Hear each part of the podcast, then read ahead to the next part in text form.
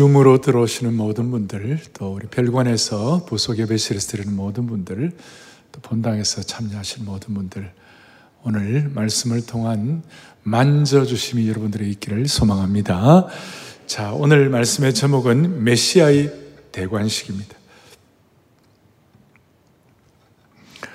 역사의 중요한 어떤 왕들의 대관식을 보신 적이 있으신지요?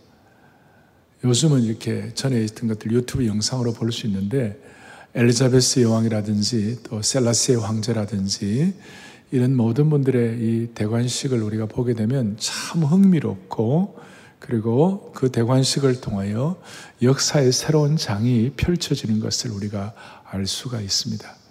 제가 한 20여 년 전에 보스턴에 있는 어떤 도서관에서 이 필름을 제가 좀 이렇게 빌려서 좀 보았는데요. 그게 뭐냐면 80여 년 전에 만들어진 어, 그 러시아의 이반 대제가 그 황제 대관식을 하는 장면이었습니다. 근데 그 대관식을 하는데 어, 그 황제의 머리에 관이 씌워지는 그 순간 러시아 정교회의 아카펠라 찬양이 나오면서 그 머리 위에 금빛 같은 것들이 떨어지는 것들을 제가 보았어요. 아주 강렬한 대관식의 장면이었습니다.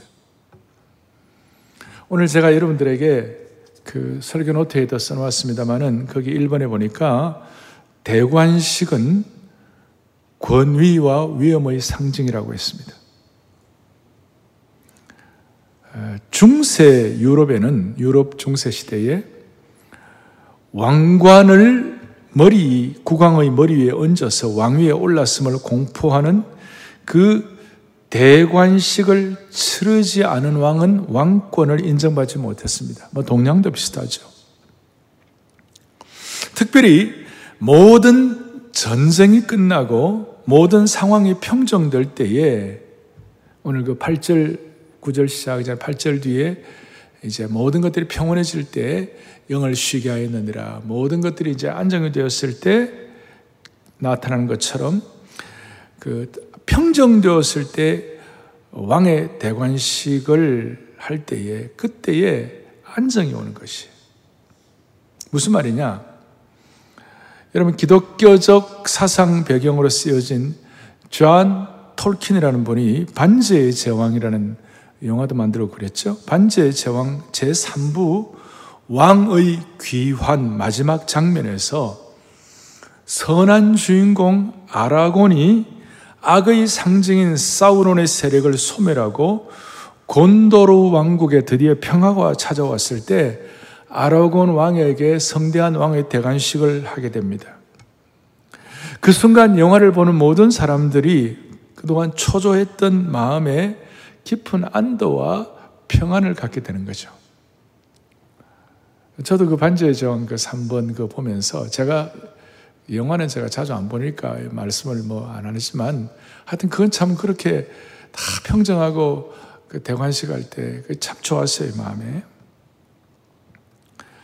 그렇습니다. 참된 왕의 대관식은 이 세상을 안정시키고 사람들에게 평안을 주는 겁니다. 아멘.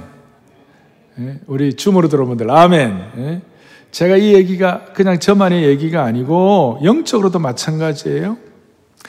영적으로도 지상 최고의 우주적 대관식이 있었어요. 마태, 마가, 누가복음, 공관복음에 다 나오는데 예수 그리스도께서 세례 받으실 때에 마가복음 1장 11절에 보면 뭐라고 나오냐면 너는 내 사랑하는 아들이요 내가 너를 기뻐하노라. 참으로 마테마가 누가 다 비슷하게 나와 있어요. 예수님이 세례 받으실 때 하나님께서 인정하는 그것이 어떻게 보면 성부 하나님께서 성자 예수 그리스도가 우주적 왕 되심을 선포하는 우주적 대관식이라고 말할 수가 있는 것이에요. 자, 이런 말씀의 배경 하에 제가 이제 본문을 차근차근 좀 살피도록 하겠습니다. 오늘 본문 9절에 보니까 이렇게 시작이 됩니다.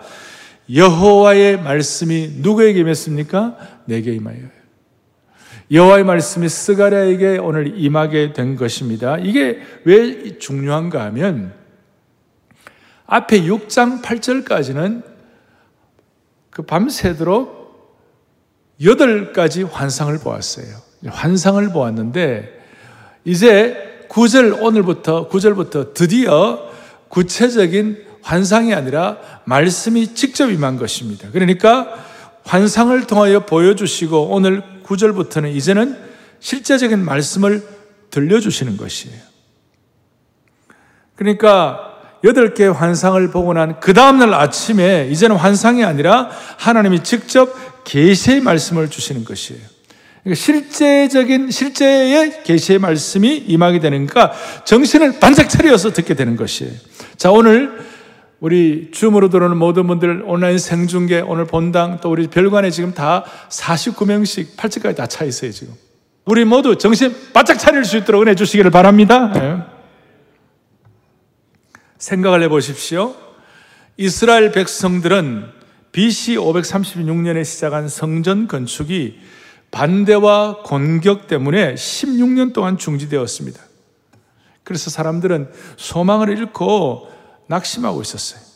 낙심한 이유가 뭐냐면, 아, 하나님의 뜻대로 세상이 운행되어 가야만 하는데 하나님의 뜻대로 세상이 흘러가는 것 같지가 아니하고 이 세상 제국의 힘을 가진 페르시아나 바벨론 제국의 힘을 가진 제국과 황제들의 뜻대로 움직여가는 것 같구나 이런 생각을 하니까 마음이 영 이렇게 낙심이 되는 것이에요. 그리고 낙심하다 보니까 의심과 상처와 고통이 꼬리를 물었습니다. 하나님의 백성을 괴롭히는 적들을 언제까지 하나님이 두고만 보고 계시는가? 또 어떤 질문은 예루살렘을 쉐키나의 영광이 넘치는 곳으로 만들겠다고 하신 약속은 도대체 어디로 간 것인가? 또 하나님의 성전의 건축을 방해하는 엄청난 박해는 어떻게 극복할 수가 있겠는가? 이런 질문과 회의 때문에 스가랴 시대는 포로 이후의 공동체라고 그래요. 스가랴와 그 포로 이후의 공동체는 삶의 의욕을 잃고 좌절을 한 거예요. 지금 만약에 저나 여러분이나 개인적으로도 그러고 우리 사회적으로 어떻게 보면 낙심할 만한 그림이 있다면 우리가 정신을 바짝 차려보자고요. 그래서 이들에게는 지금 새로운 활력이 필요했어요. 뭐가 필요했다고요? 새로운 활력이 필요했어요. 낭만과 좌절 가운데 빠졌던 스가랴 시대 공동체에 활력을 불어넣은 것은 무슨 뭐 멋진 지도자가 출연한 것도 아니었고 국제 정치의 우호적인 변동도 아니었고 사회가 균형 있게 돌아가는 것도 아니었습니다. 경제적인 삶의 풍요도 아니었습니다. 좌절과 고통 속에 빠졌던 이들을 구해낸 것은 결국 구절에 스가랴에게 하신 것처럼 살아계신 하나님의 말씀이었습니다. 위로부터 부어주시는 실제적인 말씀을 통하여 새로운 능력과 새로운 길을 열게 된 것이었습니다. 지금 우리 살아가는 교우들이요, 지금 손에 당장 잡히는 것이 없어도 오늘 환경적으로 여러분들의 낙심할 만한 그런 환경에 둘러싸있다 할지라도 이 말씀이 살아계신 하나님의 말씀으로 직접 여러분들에게 다가올 때에 내적으로는 영적으로 무장될 것이요. 외적으로는 현실을 개조하는 능력과 환경을 변화시키는 하나님의 신실한 사람으로 무장이 될 수가 있을 것이에요. 내적, 외적으로, 영적으로 무장되고 외적으로는 환경을 변화시키고 개조할 수 있는 능력을 받게 되는 것이에요. 자, 이것이 스가랴를 통하여 우리가 좀 더 직접적으로 말씀을 체험하도록 하겠습니다. 자, 10절에 보니까 무슨 말씀이 나오느냐? 10절에 이런 말씀이 나옵니다. 10절에 사로잡힌 자 가운데 바벨론에서부터 돌아온 헬데와 도비야와 여다야가 스바냐의 아들 요시아의 집에 들어가니 이런 내용이 나옵니다. 자, 무슨 말인가 하면 그게 10절 뒤에 보면 그 집에 들어가서 그들에게 받으라. 그리고 11절에 은과 금을 받아 멸류관을 만들어 여호사닥의 아들 대제사장 여호수아의 머리에 씌우고 오늘 이 스가랴 6장 10절과 11절은 언약 역사에 언약 신학에 아주 중요한 본문입니다. 아브라함 카이퍼나 찰스 파인버그 같은 사람들은 이 내용을 보고 그렇구나 하고 어떤 영적인 아주 통찰력과 예견력을 갖게 되었어요.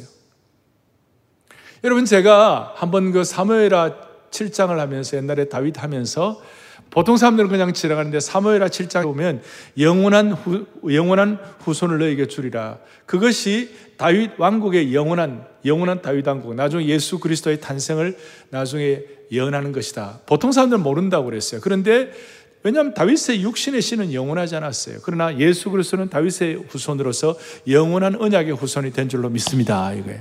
그 동일하게 오늘 스가랴 6장 10절과 11절의 이 말씀은 어떤 뜻인가 하면 자 이제 포로 공동체, 돌아온 포로 공동체, 나중에 돌아온 사람들 가운데 네 명이 있었어요. 네 명. 오늘 이네 명이 나오죠. 다시 네 명 다시 한번 보겠습니다. 첫 번째 누구죠? 네 명이 여기에 보니까 헬데와 도비아와 그 다음에 여다야, 그 다음에 요시아가 있는데요. 다 좋은 사람들이에요. 이 도비아가 그 느헤미야 시대에 못된 도비아하고는 다른 사람이에요.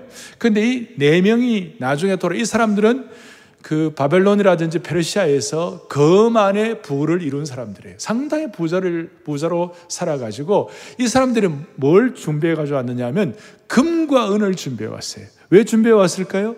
이 금과 은을 가지고 스룹바벨 성전 재건에 동참하려고. 그러니까 성전 건축에 자기들이 가진 그 재물과 금과 은을 가지고 건축에 참여하기 위하여.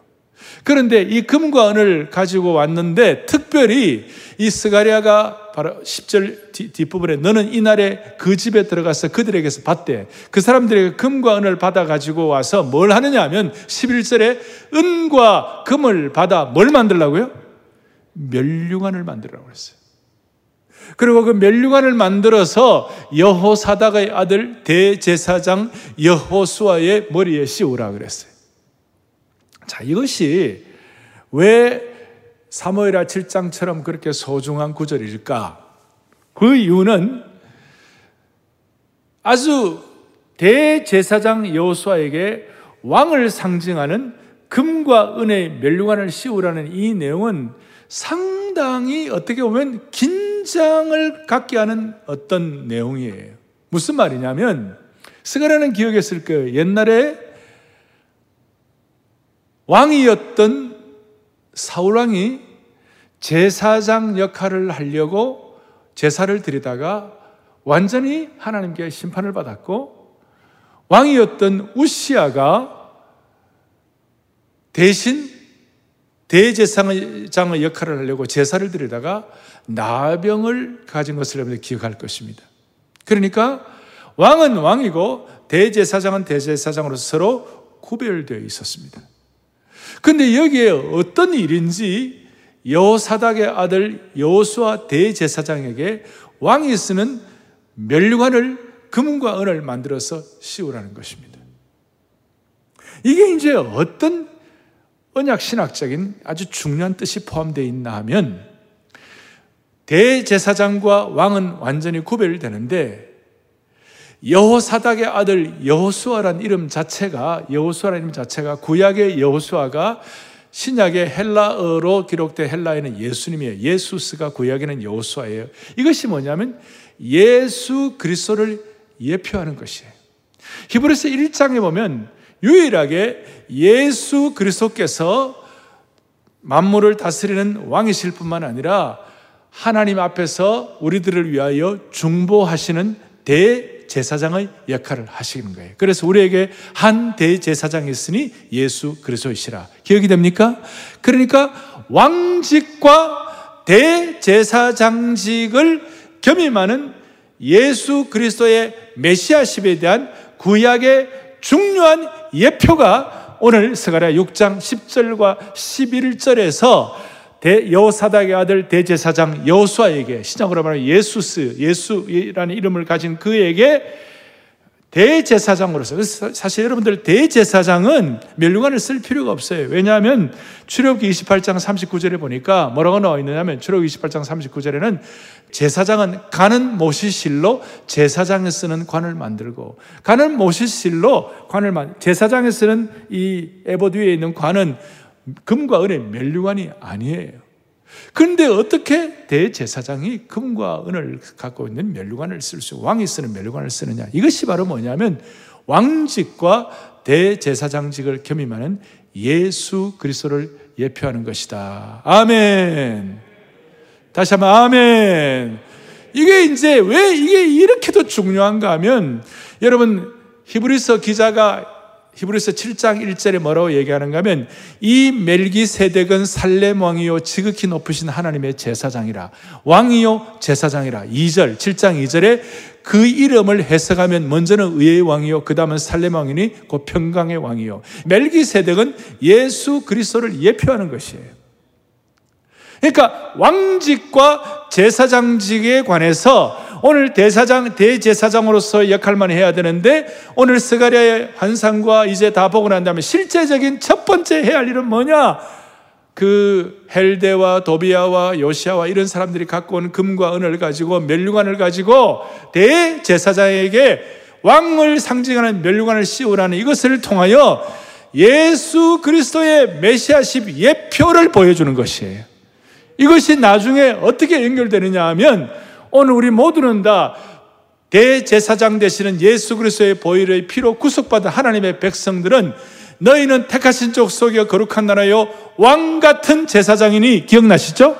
사랑의 교회 제자 훈련의 중요한 말씀의 토대 중의 하나인데 왕 같은 제사장이란 말을 헬라어의 정확한 뜻을 번역을 하면 왕직을 겸한 제사장이다. 더블십이다. 이 두 가지가 두 가지가 같이 가는 것이다. 예수 그리스도를 예표하는 것이다. 그래서 예표하는 예수 그리스도의 이 왕직과 제사장직, 특별히 메시아의 대관식, 이걸 잘 이해하게 되면 오늘 이 땅에 살아가는 우리들의 삶의 영역에서도, 우리의 삶의 현장에서도 왕 같은 제사장의 삶을 살아갈 수 있는 우리 주일 예배와 함께 6일 실생활의 6일 동안의 우리 생활 예배에서도 승리할 수 있는 길을 열어 주실 줄 믿습니다. 이거예요. 그래서 이것이 잘 확인될 수 있도록 대관식에 대한 말씀을 드렸고 두 번째로 중요한 것은 이제 메시아 대관식 멜류관을 쓰신 주님에 대해서 12절부터 13절까지 그러면 이 멜류관을 쓰신 주님은 어떤 분이신가? 메시아 예표인데 이것을 오늘 또록또록 우리에게 다섯 가지를 보여주고 있습니다. 여러분들이 받으신 설교 노트에 보면 나와 있습니다. 첫 번째는 보라 순이라 이름하는 사람이 나타나리라. 이 절을 여기 우리 계획 개정판에 싹이라고 나와 있는데 전에 우리 계획판에는 순이라고 나와 있어요. 저는 이 순이란 말이 참 좋아요. 메시아를 싹과 순으로 비유한 것은 그의 시작이 처음에는 지극히 연약하기 때문에 그렇다는 것이. 그래서 이사야 53장 2절에 메시아를 예언할 때에 그는 연한 순 같고 마른 땅에서 나온 뿌리 같다. 그러나 이런 순은 이 싹은 시작은 미약해도 하나님 나라의 속성은 나중은 천을 이루고 강국을 이루고 결국 겨자씨와 같은 적은 순과 싹이 나중에는 큰 나무가 되는 역할을 역사가 이루어지니까 희한하게도 이 왕의 대관식, 멸류관 대관식, 그리고 메시아 대관식 이 문제가 여러분들에게 잘 이해가 되고 이것이 여러분들의 마음속에 선한 순과 싹처럼 거기서 싹 터 있을 때는 나이를 불문하고 여러분들 학식을 불문하고 빈부귀천 남녀노소를 불문하고 여러분들의 이것이 싹이 되면 하나님이 여러분들을 왕의 대관식에 참여할 수 있는 거룩한 품위와 능력을 갖추도록 만들어 주시는 것이에요. 두 번째로는 예수님에 대해서 뭐라고 설명하고 있습니까? 자기 곳에서 도단하리라. 자, 다시요. 순, 연한 순과 싹과 같아, 메시아는. 그래서 어떤 사람들도 처음에는 아무것도 아닌 사람들이 이것을 깨닫게 될 때 하나님이 하나님의 왕의 대가식에 참여시켜 주신다니까요. 두 번째, 자기 곳에서 돋아나리라. 순과 싹은 하늘에서 뚝 떨어져 내려온 것이 아니라 사람들과 짐승들이 밟고 다니는 땅에서부터 나온다는 것입니다. 예수님은 이 땅에 육신으로 오셔가지고 자기 백성 중에 오셔가지고 어린 시절 그 지혜와 키가 자라가며 하나님과 사람 앞에서 사랑받도록 점점 이렇게 자기 곳에서 도단하시는 거예요. 세 번째로는 여호와의 전을 건축하리라 12절에 이 메시아가 하는 일은 중단된 성전 재건이 다시 시작되어 완공되는 것이죠. 궁극적으로 진정한 성전 건축자는 예수 그리스도이고 아니 예수 그리스도 당신께서 우주적 성전이 되어 주셔서 누구든지 그 성전에 나와서 은혜 받는 자는 그 예배를 드리는 자의 품격을 회복시켜 주시는 것이에요. 네 번째로는 그가 영광도 없고 자기 자리에 앉아서 다스릴 것이라. 예수님이 나중에 재림하실 때 영광도 없고 메시아 위엄이 넘치게 되는 영광과 존엄이 넘치게 되는 것입니다. 우리가 지금 주일 예배 마칠 때 폐회성으로 우리가 다 함께 찬양하잖아요. 찬송과 종귀, 영광과 권능 그런 찬송할 때 우리는 메시아십 예수 그리스도의 그리스도 대신 메시아 되심을 우리가 이 땅에서도 다시 한번 확인하고 감사하는 것이에요. 요한계시록 4장 12, 10절에 나오는 것처럼 24장로들이 보좌에 앉으시니 앞에 엎드려 세서토록 살아계시는 그에게 하나님께 예, 예수님께 경배하고 자기의 관을 보좌 앞에 드렸다. 할렐루야. 아멘. 다섯 번째, 제사장이 자기 자리에 있으리니 이 둘 사이에 평화의 의논이 있으리라. 아주 이 내용이 중요한데요. 평화의 의논이 있으리라 하는 이 내용을 다른 번역서가 들 때는 평화의 상황이 되리라. 조화가 일어나리라. 여러분, 왕과 제사장의 관계는 본래 긴장 관계라고 그랬습니다. 그런데 예수 그리스도가 메시아 되는 순간, 예수님은 왕직과 제사장직을 대제사장직을 겸임하시니까 그 두 사이에 아름다운 조화가 온다는 것이 그 둘 사이에 평화의 의논이 있으리라. 이 구절에 의미하는 바는 주님의 왕과 제사장적 임무가 같이 조화롭게 됐다는 것이. 그러니까 예수님 안에서 이 내용들이 완성된다. 할렐루야. 완성된다. 완전한 조화가 있을 것이다. 자, 이게 무슨 뜻인가 하면 왕직과 제사장직을 얘기할 때 오늘 우리나라 우리 입장에서는 국가와 교회, state and church, 아니 church and state, 교회와 국가. 이 교회와 국가가 예수 그리스도의 메시아비 메시아십이 확실히 선포되는 곳 가운데서는 조화를 이룬다 이 말이에요. 무슨 뜻인가 하면 여러분 이스라엘 나라에도 왕이 부패한 왕들이 많았어요. 왕은 부패한데 선지자는 좋은 선지자들이 여러 명 있었죠. 하나님께 쓰임 받는 기도하는 울부짖는 선지자가 있었어요. 그래서 어떨 때는 조화가 있었지만 나단 선지자라든지 다윗왕 시절에는 조화가 있었지만 저 악한 아합왕 시대 때는 조화가 안 됐죠. 악한 왕과 좋은 선지자 사이에 또 세계 역사에 보면 종교와 정치 사이에 반목과 갈등이 얼마나 많았는지 모릅니다. 과거에 교황권, 그걸 전문적인 용어로 papacy라고 그러는데, 페이퍼시와 그 다음에 세상 황제, 세속 황제, kingship, 이 두 가지가 서로 충돌할 때가 많았어요. 그런데 오늘 우리가 이 말씀을 가지고 예수 그리스도의 대제사장 되심과 예수 그리스도의 왕 되심 이 두 가지를 메시아로 예, 메시아로 예표되는 걸 우리가 깨달을 때 그걸 제대로 깨닫고 그것이 선포되고 그것을 인정하는 나라는요. 정, 그러니까 국가와 교회가 온전한 조화를 이루는 줄 믿습니다. 이거예요.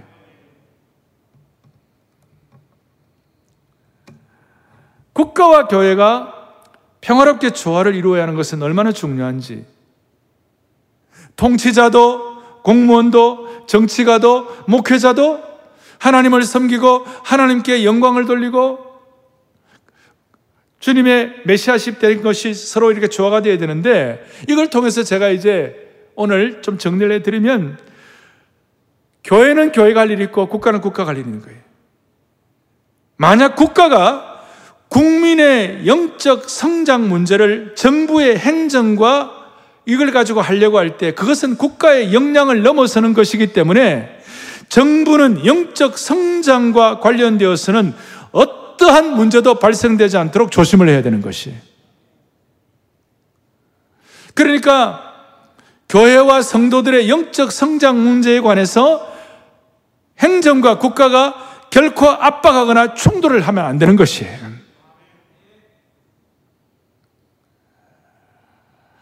만약에 국가가 하나님을 멀리하고 신앙과 조화되지 않을 때 치명적인 어려움은 뭐냐? 초월적 진리와 절대적 진리가 사라져버리고 대신 모든 것이 상대적이 되어가지고 법, 법조차도 당리, 당략에 의해요 왔다 갔다 하게 되는 것이에요.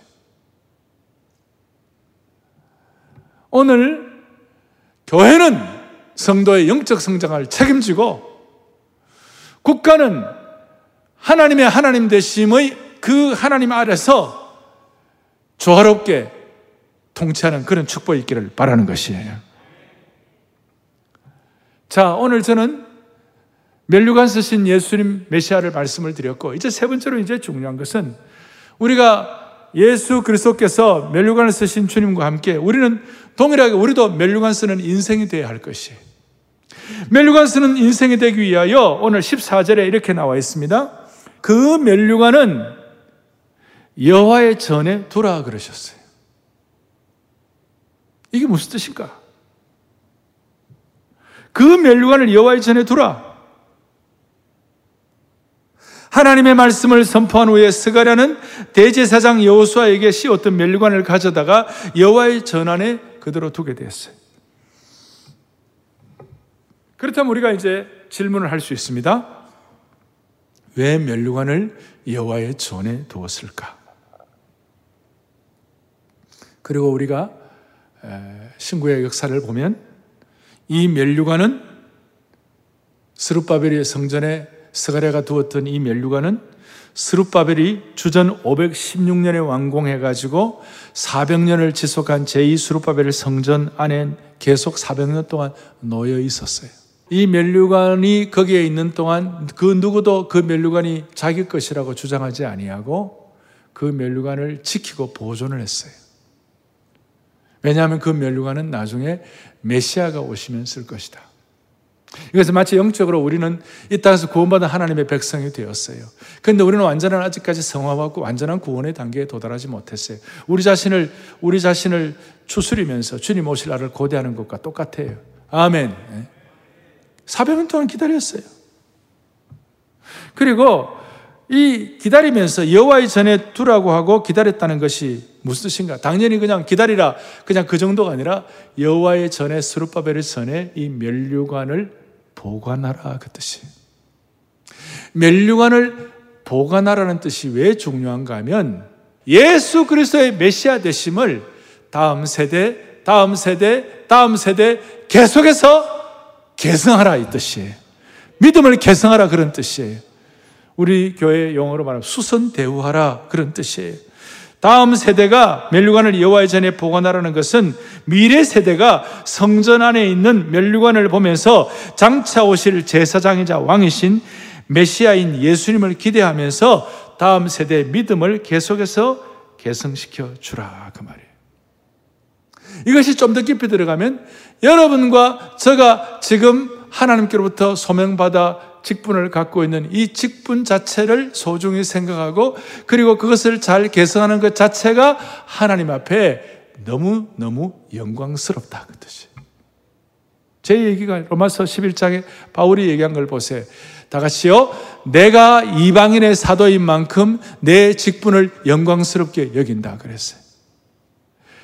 예수 그리스도의 메시아십을 인정하고 깨닫고 그 은혜를 받아 가지고 그것을 보존함으로 메시아를 기다리는 모든 사람들에게 하나님께서 허락하셔서 맡기신 그 모든 직분 자체 하나하나 소중하게 생각하는 것 자체가 대관식만큼 중요하다 그 말이에요. 그러니까 이방인의 사도인 이 사도작 사도인 직분 자체가 너무너무 영광스럽다. 수평적 믿음 개성에. 그러니까 이 멸류관, 그, 호, 그, 그 멸류관은 400년 동안 보존된 그 멸류관은 어떻게 보면 거룩한 영적인 학습 자료라고 말할 수가 있는 것입니다. 바울은 계속해서 고린도후서 3장에 보니까 하물며 영의 직분은 더욱 영광에 있지 아니하냐. 그래서 이 대관식은 자기 자신만을 위한 대관식이 아니라 이 멸류관을 성전에 보관해 가지고 믿음의 개성에 대한 사명을 갖는 것처럼 이 대관식은 자기 세대뿐만 아니라 다음 세대를 위하여 필요한 대관식인 줄 믿으셔야 되는 거예요. 여러분 작년 6월에 우리는 헌당식을 했습니다. 헌당식을 할 때 최고의 순간이 언제였습니까? 여러 순간이 다 좋았지만 그 중에 최고의 순간 중에 하나는 사랑의 교회 이 귀한 건물 자체가, 건물 자체보다도 이 이 헌당하는 이 모든 영적인 모든 의미와 사명들을 다음 세대에 계승해야 할 것이다. 그걸 생각해 가지고 다음 세대에 은호를 물려주는 것이었어요. 그래서 이 은홀 400년 동안 유럽과 그다음에 여기에 여기에 은홀의 이 십자가와 그다음에 여기에 쓰여져 있는 다윗의 이스라엘 별들과 그 다음 스가랴가 받았던 천사의 이 사명 이런 것들이 여기 다 나와요. 천사의 다, 다 그룹들이 나와 있어요. 이것들을 하나님 다음 세대에 계승할 수 있도록 도와주십시오. 그런 마음으로 이 은호를 다음 세대에 계승을 한 거예요. 사랑하는 교우들이요. 오늘 우리는 왕의 대관식, 제사장의 대관식, 왕과 제사장의 겸임을 한 대관식, 스가랴 6장 10절 11절에 이 소중한 언약 신학의 말씀을 우리가 유지하면서 우리가 깨달아야 할 은혜는 오늘 저와 여러분이 받고 있는 모든 직분을 통하여 믿음 개성하는 것이 대관식 하는 것만큼 중요하다. 이걸 끝까지 기억하기를 바랍니다. 아멘. 저는 청년대학부 할 때에 그 대학생들이 지방에서 올라오고 뭐 겉으로 볼 때는 어른들이 볼 때 나이가 어리고 아무것도 아닐 수가 있어요. 그런데 하나님이 말씀을 통하여 그리스도의 제자로서 예수님의 증인으로서의 소명을 주시고 말씀으로 훈련받고 난 다음에 이 형제들을 말씀을 말씀 한 그룹 한 그룹 한 지역 한 지역 한 캠퍼스 한 캠퍼스 또 주일날에는 교회 우리 교회로 말하면 다락방 같은 이런 소그룹을 인도하는 성경 공부 리더가 되는 거예요. 그 리더가 될 때마다 뭘 하느냐? 서임식을 했어요. 그것이 얼마나 평생의 사명으로 은혜가 되었는지 그 리더 서임식은 어, 존귀했고 리더 서임식은 품위가 있었고 리더 서임식은 영적인 기백이 있었어요. 할렐루야. 제가 이 말씀을 드리냐 한국 교회의 모든 직분들 아무런 것이 아니에요. 사랑의 교회 순장님들의 그 모든 2년 동안 제자반 사역반을 마치고 순장으로 파송되고 할때그 순, 우리가 하나하나 일일이 다 이렇게 한 분 한 분 다 못하지만 그래도 우리가 전체적으로 하지만 그래도 그 리더 섬식, 그 순장 섬식은 하나님께서 우리 모두에게 이 메시아 왕국의 영적 대관식을 하는 것 같은 그런 축복의 서임식이 되는 줄로 믿으셔야 되는 것이에요.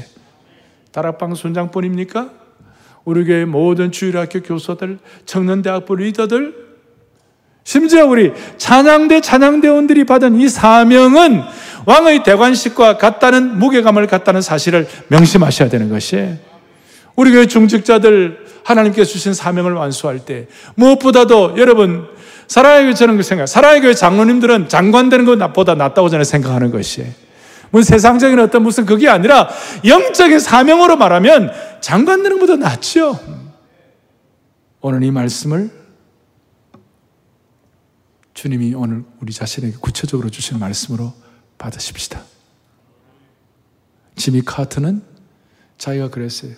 주일학교 교사하는 것이 대통령직 수행원보다 더 중요하다. 주일학교 교사라는 것은 당시에 무슨 우리 주일학교 교사 이것도 있지만 Baptist들은 성인 주일학교 adult Sunday school이 있어요. 우리식으로는 순장처럼 말씀을 가르치는 그게 소중하다. 존 와나메이커는 백화점의 왕이었지만 그때 돈 버는 그것보다도 어린아이들에게 교사로서의 사명을 감당하는 것이 참으로 소중하다. 이것이야말로 왕의 대관식에 참여한 자가 고백할 수 있는 선포라고 확신하는 것이에요.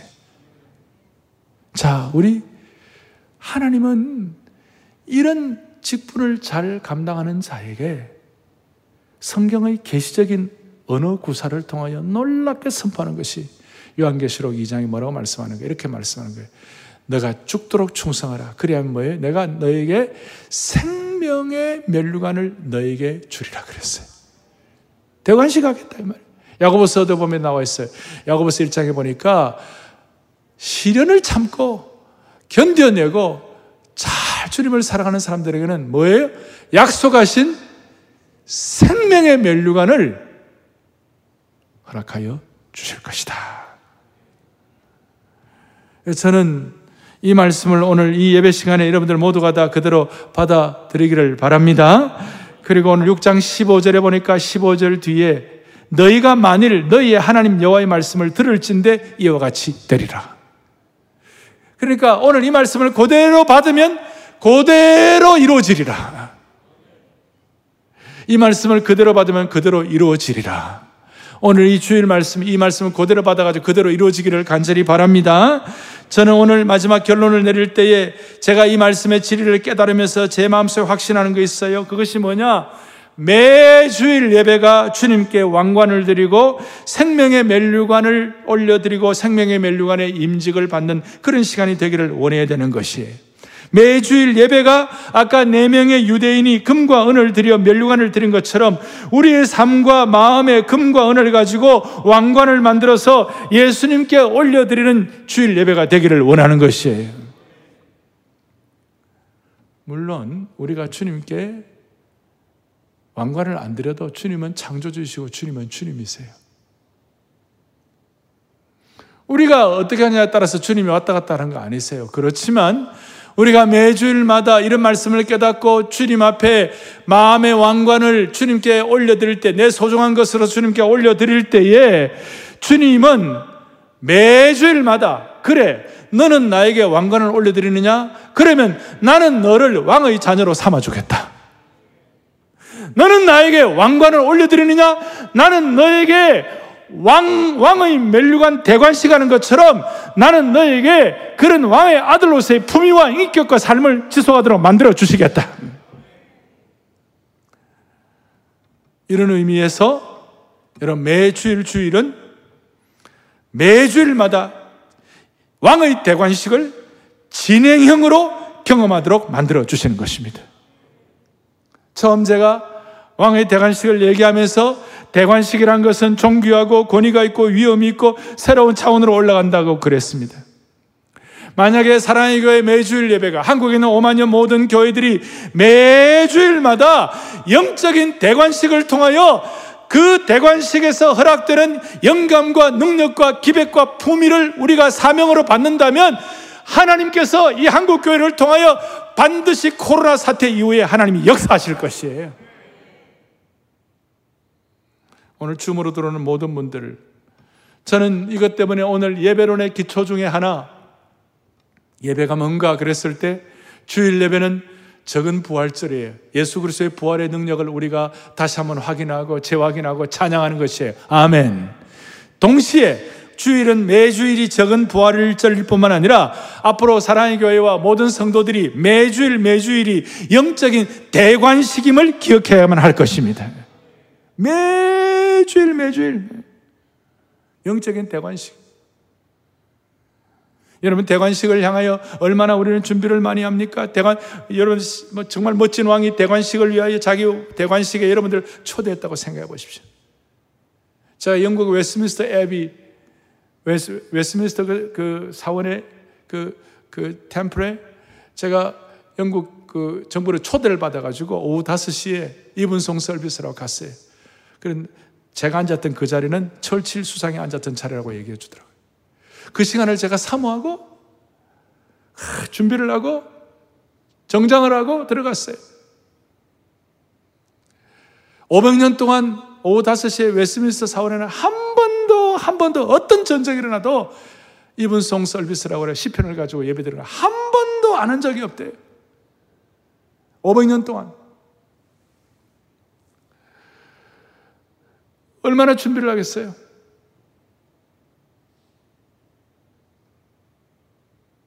지금 만약에 누가 여러분들을 초대할 때에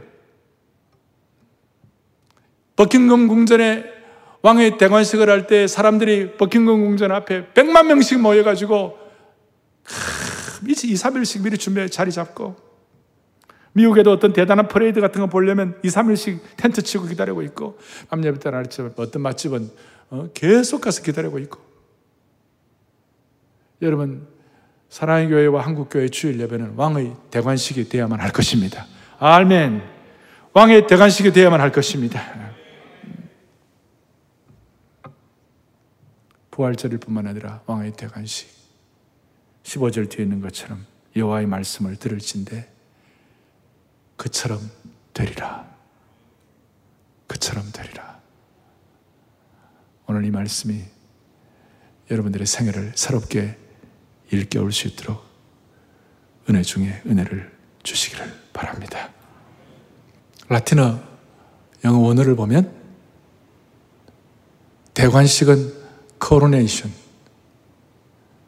코로나와 코로네이션의 어원이 같아요. 우리가 이 왕의 대관식을 잘 감당할 때 코로나가 어떤 역병으로 끝나지 아니하고 이걸 통하여 왕의 대관식 잘 반응해 가지고 체화되어서 매일매일의 삶의 여정 매주일이 왕의 대관식의 은혜가 체험되어 모든 불안의 관, 두려움의 관을 물리칠 수 있도록 한 분 한 분 축복해 주시기를 간절히 간절히 소망합니다. 기도하시겠습니다.